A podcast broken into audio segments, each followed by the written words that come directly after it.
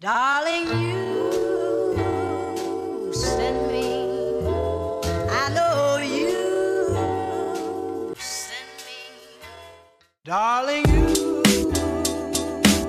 Hey, ¿cómo andan? Bienvenidos a un nuevo episodio de Creative Loop. Tommy Sánchez Lombardi acá, una semana más con ustedes. Y hoy no estoy solo, sino que estoy con Lu Alvarado, que es ilustradora. Y vamos a dejar que ella misma se presente. Lu, ¿cómo andas? ¿Todo bien? Hola, ¿todo bien? Sí, todo bien. Contale a la Bien. gente quién sos, qué haces, tu número de Eh, CBU, todo. No, Bueno, eh, yo soy Lu Alvarado, eh, tengo 19 años y bueno, soy de Río Cuarto, Córdoba.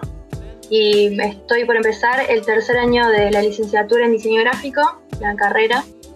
Eh, y bueno, comencé a ilustrar hace un tiempo, ahora un, un año.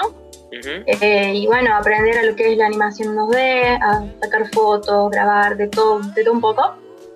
Y Como bueno, que no podemos con nuestro genio los creadores, como que siempre nos estamos abriendo a distintos como campos. A mí me pasa también. Bueno, hago un podcast, o sea. Claro, o sea, en general todo el mundillo audiovisual, viste, es como que nos, nos atrapa y bueno, terminé aprendiendo un montón de cosas, eh, todo de manera autodidacta, onda, con YouTube, tutoriales y bueno, la carrera que estoy haciendo es diseño gráfico. Genial, buenísimo. Y ahí por lo que veo, nosotros hemos charlado, o sea, lo contamos a la audiencia. Este, no, han iniciado charlas y, y nada, siempre como de proyectos y che, ¿cómo puedo mejorar esto? Y es como que se generó un vínculo re- recopado de, de charlar de creador a creador. Sí, eso es, es lo que, lo que habíamos hablado antes, de que está buenísimo que podamos tener como eh, esas conversaciones que al fin y al cabo nos sacan de algún bloqueo o nos dan otro punto de vista de lo que estamos trabajando y es súper lindo. Sí, tal cual. Y hoy, en realidad, esta charla surgió porque charlando a ver qué podíamos colaborar, surgió la idea de charlar un poco, de encontrar el camino cuando uno por ahí está recién arrancando, que tal vez eh, hemos hablado ya muchas veces en el podcast de distintas temáticas relacionadas a esto, pero bueno, estaría bueno siempre abar- abarcarlo ahora, tal vez un poco desde la experiencia tuya, Lu, que me Claro. contabas recién, Eh, un poquito tengo- afuera del aire. Sí, afuera del aire. Eh, bueno, yo tengo un proyecto para la gente que no sabe. Se llama Burger Gear. Eh, es un proyecto de ilustraciones de hamburguesas. Eh, este proyecto surgió de, de una casualidad o de un chiste, porque mis amigos siempre me, me decían que amaban las hamburguesas más que a cualquier otra cosa en el mundo. Claro. Siempre estaba comiendo hamburguesas, veía videos sobre eso, veía gente en Instagram que subía fotos de ese contenido. Y a- un día estaba en mi casa, Sí. ¿cómo?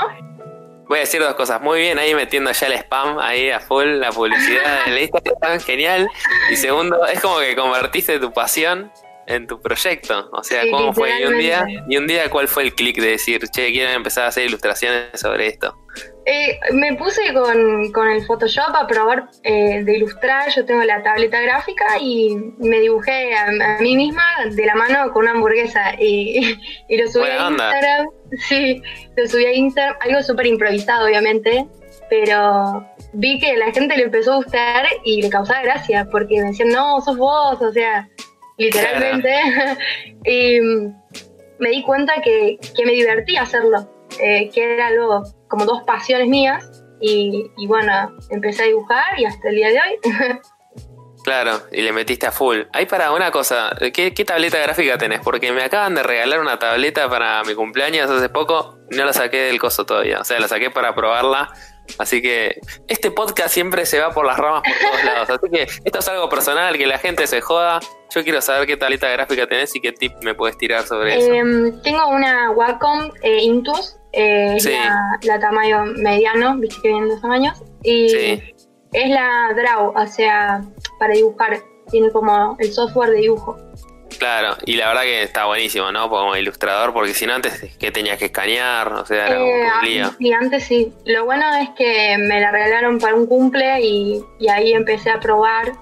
Es mucho Claro. agarrarle la mano. Es raro al principio, no es como dibujar Sí. en el papel, pero es buenísimo. Sí, yo la quiero usar para edición de fotos, debe estar buenísimo. Como viste, el brush debe ser Sí. distinto. He, he editado algunas fotos en Lightroom y sí, te facilita mucho más que el mouse. Es mucho Genial. más fácil.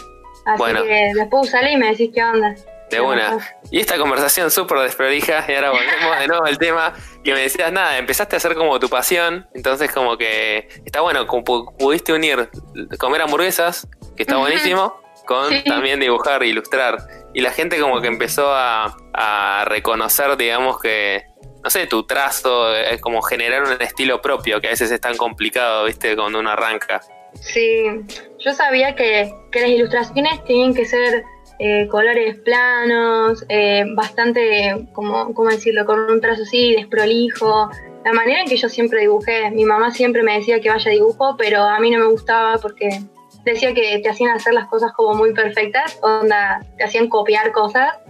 Y a mí no me gustaba, entonces a lo largo de los años, por más que me hice más grande, seguí dibujando súper desprolijo. Y lo mantuve hasta el día hoy. Tal cual, es como que en realidad siempre, yo me acuerdo cuando era chico, yo también copiaba mucho, viste, como trataba de, no sé, me gustaba dibujar. Es algo que perdés, viste, cuando de, de más grande, si no lo seguís haciendo, como lo reperdés, es una cagada eso. Claro, Y- y, el tema y- de usar regla, ponele. Odiaba usar regla.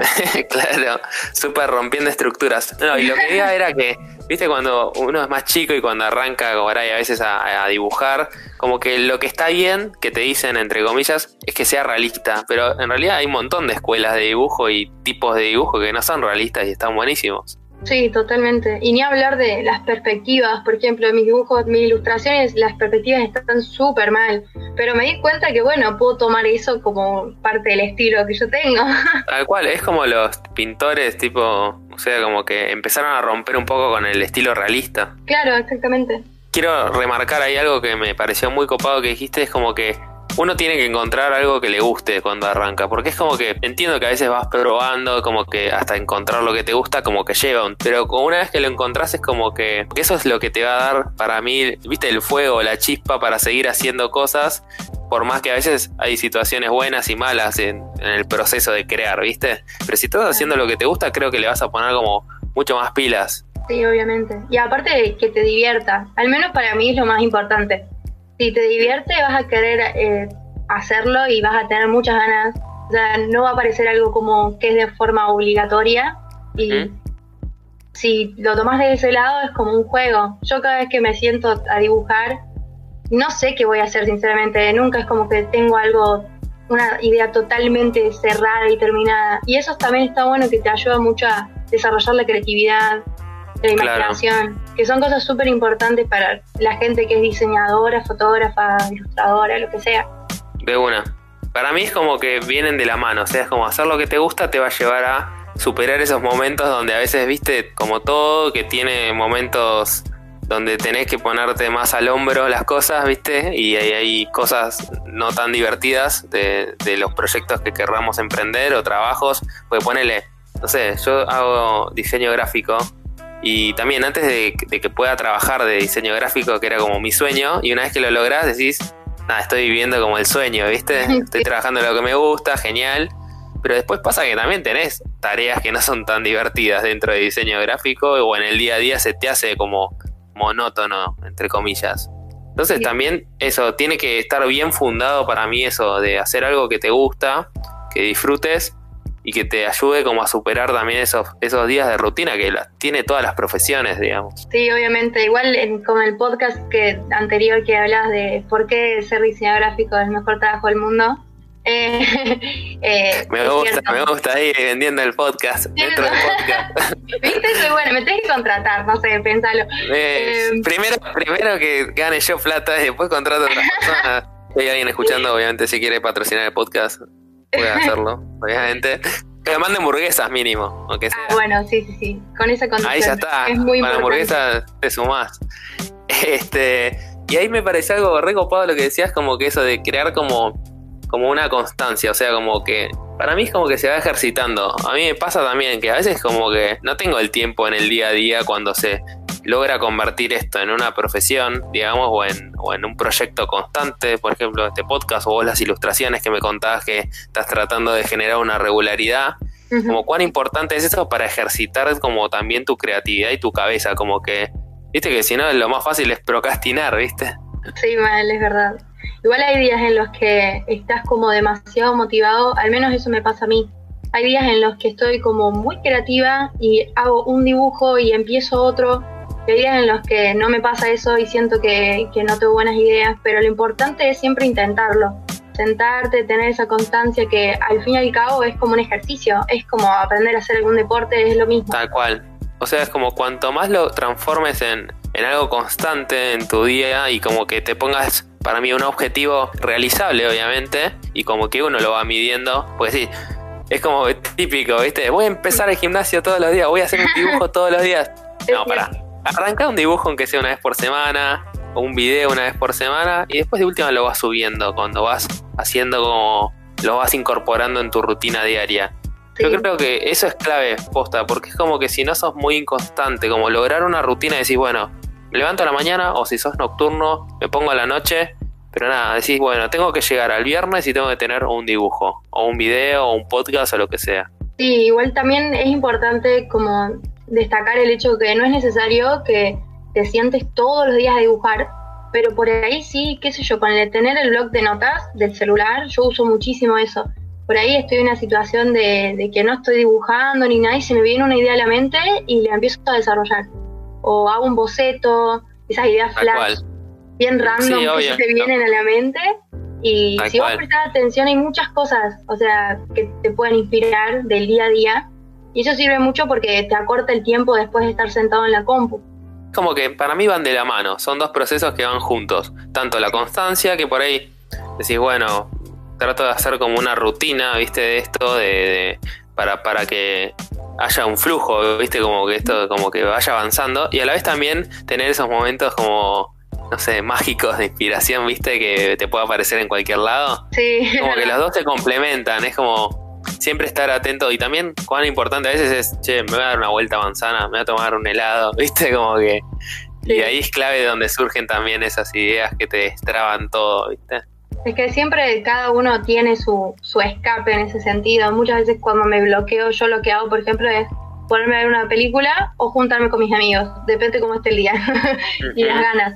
Y, y, me doy cuenta que al juntarme con mis amigos son gente que te inspira un montón también y, y, te ayudan a salir de esos bloqueos porque capaz te tiran otra visión totalmente distinta de lo que estás trabajando y, y te ayudan un montón está buenísimo. Como también, no sé, como apoyarte en otros porque es como que no hay respuestas correctas, incorrectas, sino que es un proceso, ¿viste? Y a veces cuando te metes tanto, te cuesta después, viste, salir y ver como más objetivamente la idea. A mí me pasa mucho poner, más allá de, digamos, como juntarte con amigos y esas cosas. Por ejemplo, el podcast también, el feedback que me da, tipo, la gente que está, la comunidad que está del otro lado escuchando, clave para saber, esto está bueno, es interesante, no es interesante. Es cierto. El tema de relacionarte con, con otros creadores es súper importante, más para la gente que recién empieza, como yo, por ejemplo, que hace muy poco tiempo que empecé, si bien estoy tratando de que crezca, siempre hay que tener en cuenta que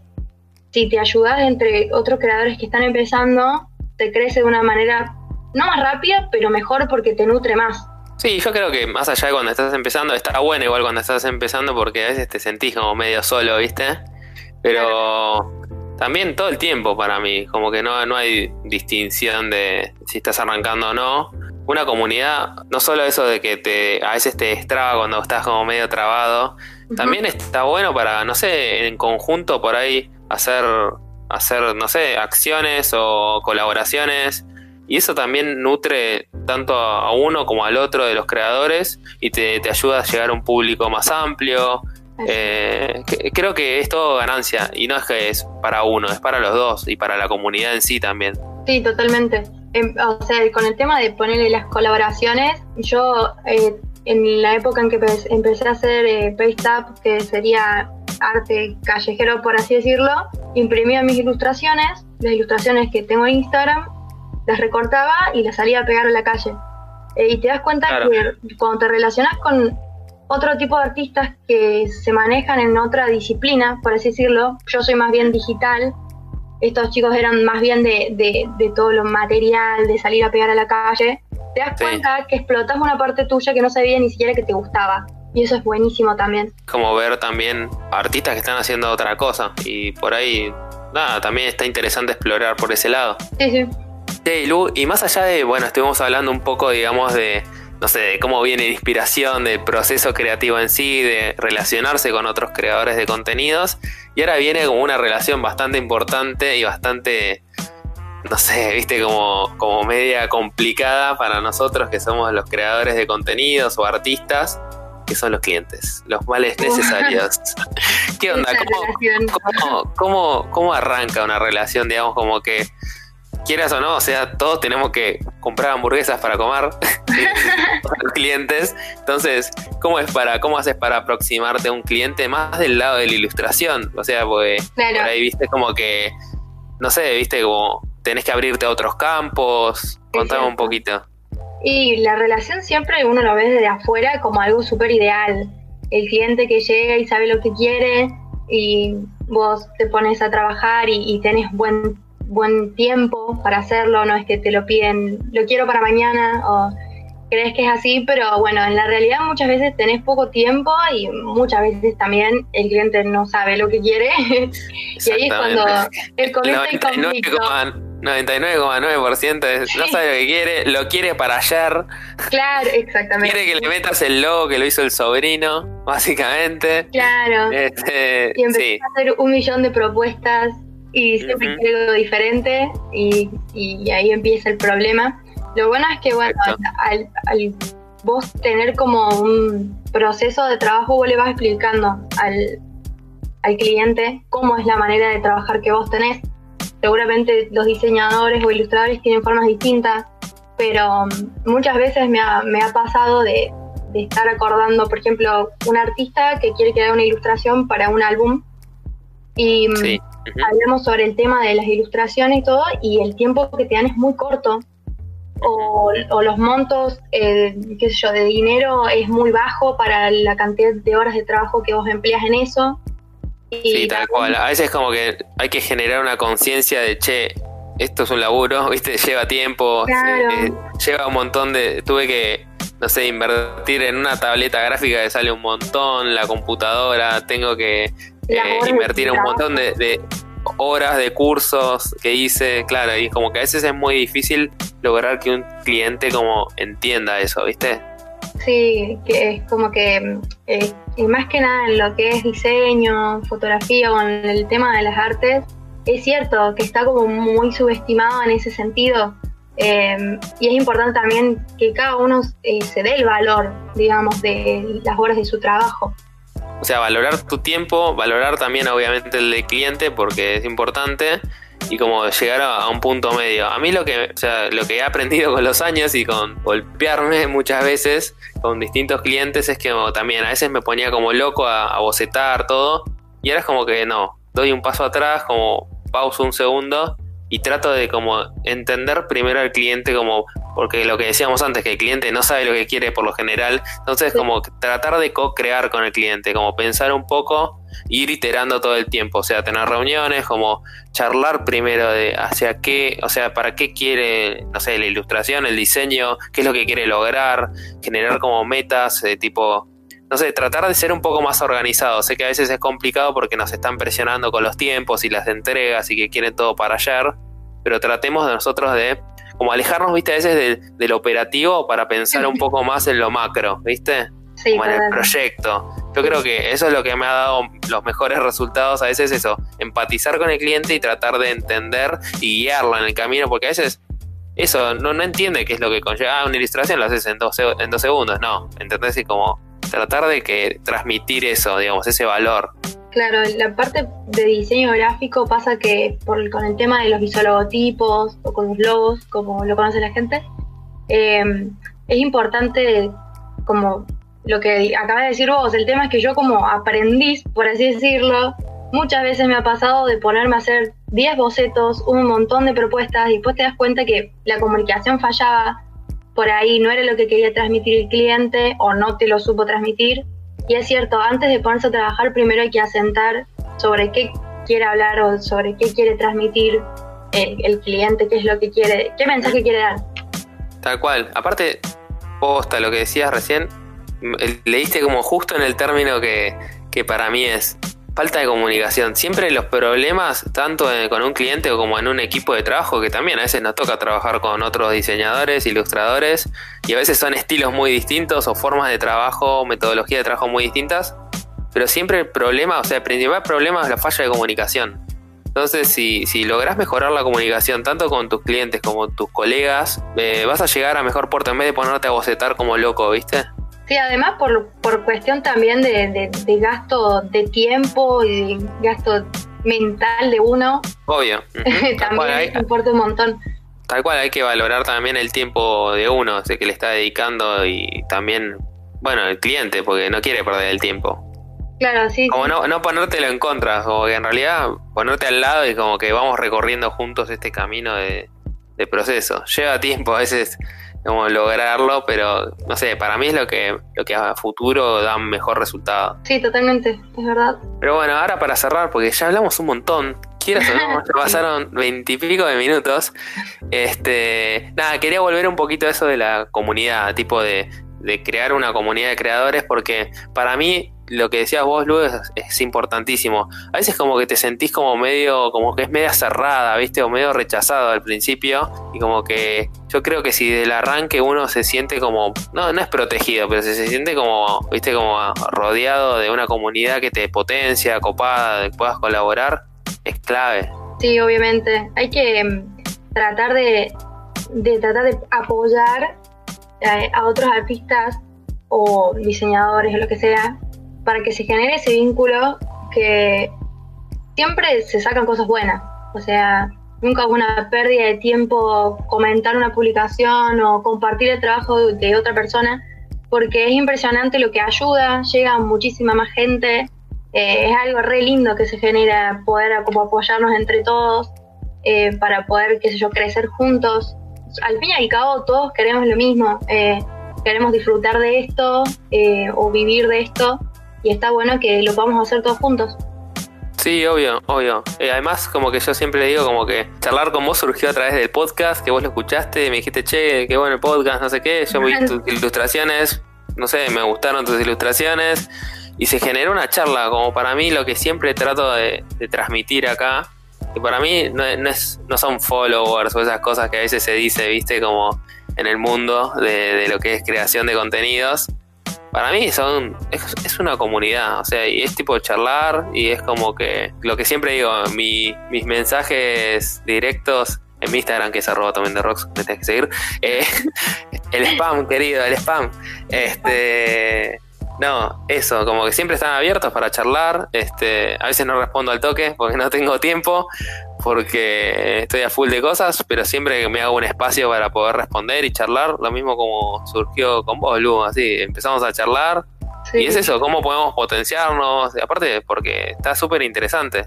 Sí, yo me acuerdo que me animé a hablarte, yo dije, uy, está bueno este podcast, bueno, le voy a mandar un mensaje.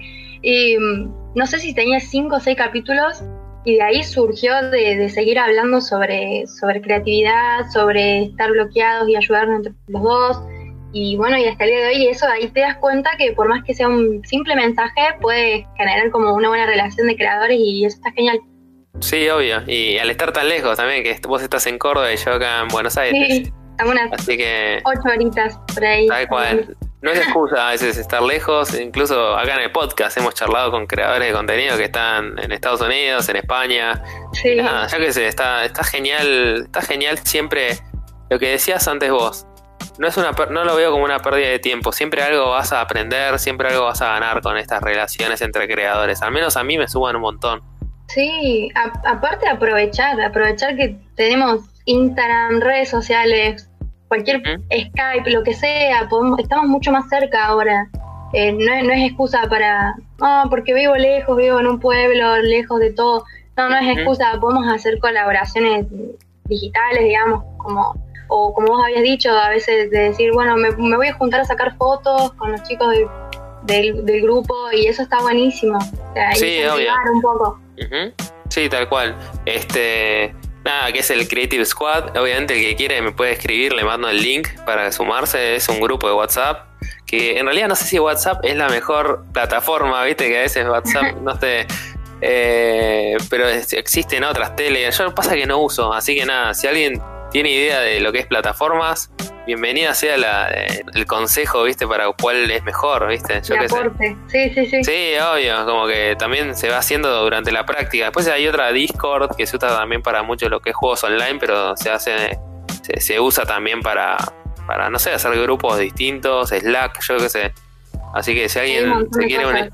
Sí, tal cual. Hay que aprovechar las nuevas tecnologías que está buenísimo para trabajar y conectarse con gente copada. Así es, hay que aprovechar. Y bueno, lo del, lo del hashtag en Instagram, que es importante mencionar, que Sí, ayu- ayudarme el hashtag Creative Loop.